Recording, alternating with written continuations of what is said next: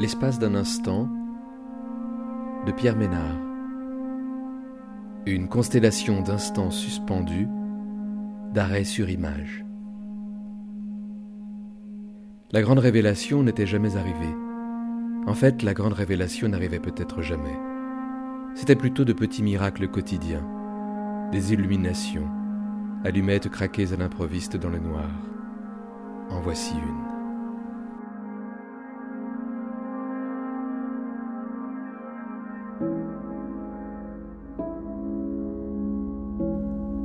Yaoundé, Cameroun, onze heures dix-neuf. Au lit, ils s'embrassent, enlacés, leur fragilité, leur mystère d'être unique. Ils ne sentent rien de tout cela. Ils savent jouir de la répétition. Ce sont des personnes, langue dessus, langue dessous. Ils savent changer leur personne. Ils espèrent ne pas être seuls. Ils aiment jouir d'être l'un dans l'autre. Ils peuvent définir ce qui leur manque et ainsi s'en accommoder. Dans le baiser de qui la langue est dans la bouche de qui.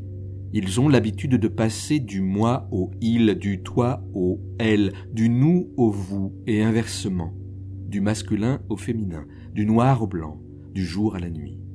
Ils adorent jouir de l'échange de leur sexe. Ils savent être tels que nous sommes et nous conserver comme eux. Ils aiment et savent aimer. Deux langues sont leurs baisers, ils exigent l'exigible et recherchent ce qui est le mieux pour eux.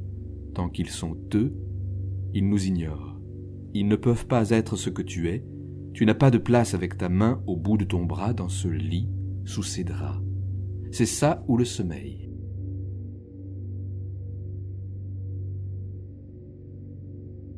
Saint-Fabien, Québec, Canada, six heures dix-neuf. La fumée se répand entre ses mains tendues devant elle, comme ses cheveux ondulant légèrement au-dessus de son visage, soulevés par un léger souffle de vent, et formant des ramifications et des arabesques qui pourraient également rappeler des phrases secrètes à décrypter. Ce qu'on ne peut dire, il faut le taire, non pour l'abandonner, pour lui donner sa force de surgissement. Comprendre qu'on est différent et qu'on devient un autre à travers son regard. Besoin de dépasser les altérités et de concevoir les opposés comme un tout. Pour éclaircir les mystères, il faut œuvrer dans la même direction et faire coexister ces recherches dans un même espace. Cette suite de lignes parallèles se superpose à la manière d'une toile abstraite. Tout est calme et ordonné. L'air et le vide, la brume ou les nuages. Le vide n'est pas l'équivalent du néant, mais bien d'un espace dynamique où s'accomplissent les transitions, où se lient tous les contraires. Et c'est dans l'atmosphère composée d'une épaisse brume que passé et avenir peuvent interagir. Le vide qui les sépare est vertigineux et masque la distance qui la sépare du réel.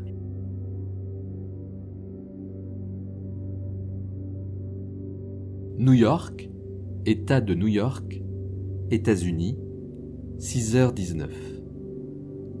Elle peint le mur de sa chambre à larges coups de rouleau de peinture. Elle a choisi le rouge. C'est osé, un choix déterminé.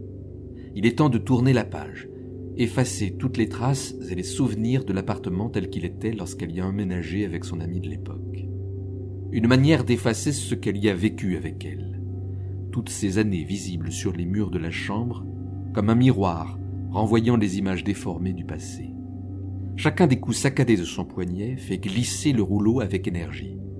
Le bruit de la peinture appliquée sur la surface défraîchie du papier peint, humide et épaisse. Cette odeur de résine qui chatouille ses narines. Dans cet effort et dans l'effacement qu'il provoque, elle cherche à se libérer d'un poids. Elle met tous ses espoirs dans cet affairement, toute sa force de faire obstacle et d'arrêter là, un instant, en abîme, temps et espace. C'est la réalité invisible qui devient visible. La réduction des couleurs au rouge fait jouer la matière picturale. Elle retrouve des sensations oubliées, enfouies, des exaltations et des émerveillements d'enfance.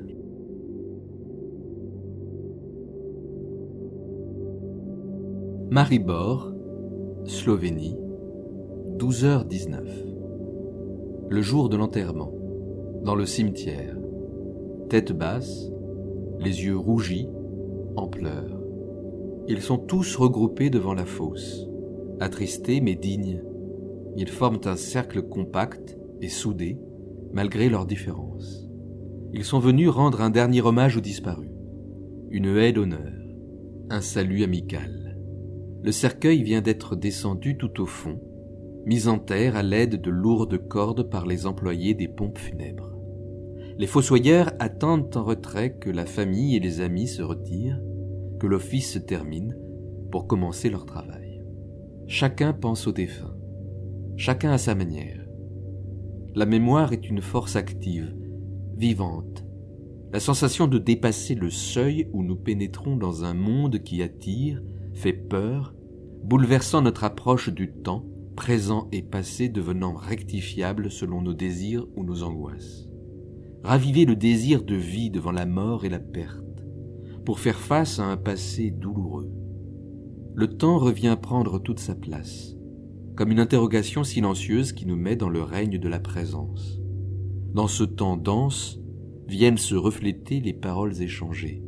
Le doute s'insinue dans la lumière soudaine.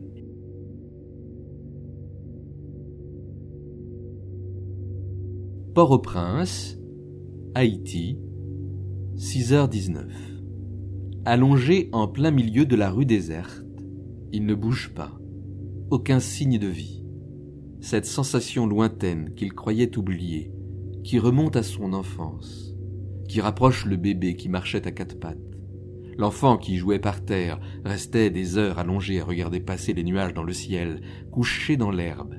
Il veut profiter de cette sensation, même en souffrant, peut-être même justement pour cela, tenter de comprendre ce qui soudain le fascine en elle.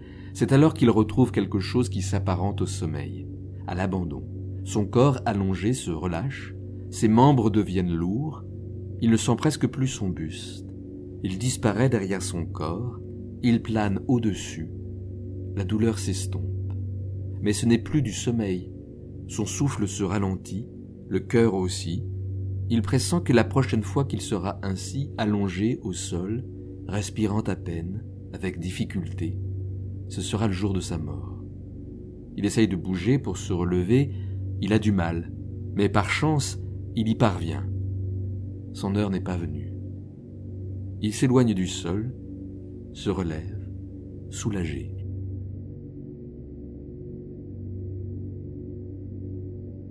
El Quique, Argentine, sept heures dix-neuf. Il n'arrive pas à dormir. Il fait si froid dehors, sa chambre n'est pas bien protégée. Les fenêtres mal isolées laissent passer l'air glacial du dehors. La couverture trop petite n'est pas assez chaude, elle ne le protège pas du froid. Pas de volets aux fenêtres de la cabane qui l'héberge. La lumière se répand sur le mur près de son lit et le maintient éveillé. Il tourne plusieurs fois dans son lit, engoncé dans ses draps. La fatigue et l'envie de dormir sont parfois trompeurs, ne dissimulant qu'en surface la lave qui sommeille en nous.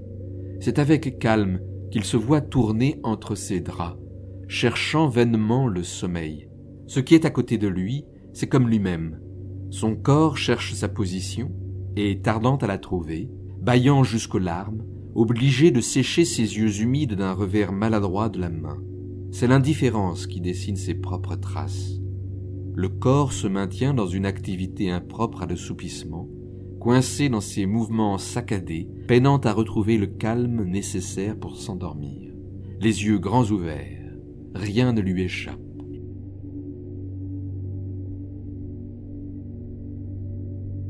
Diekirch, Luxembourg, huit heures dix-neuf. Ce que je vois, ce que j'entends, ce que je sens, n'est-ce pas simplement l'apparence d'un monde devant le monde? Mais je me concentre sur cette image. Ce sont d'autres images qu'elles font naître en moi.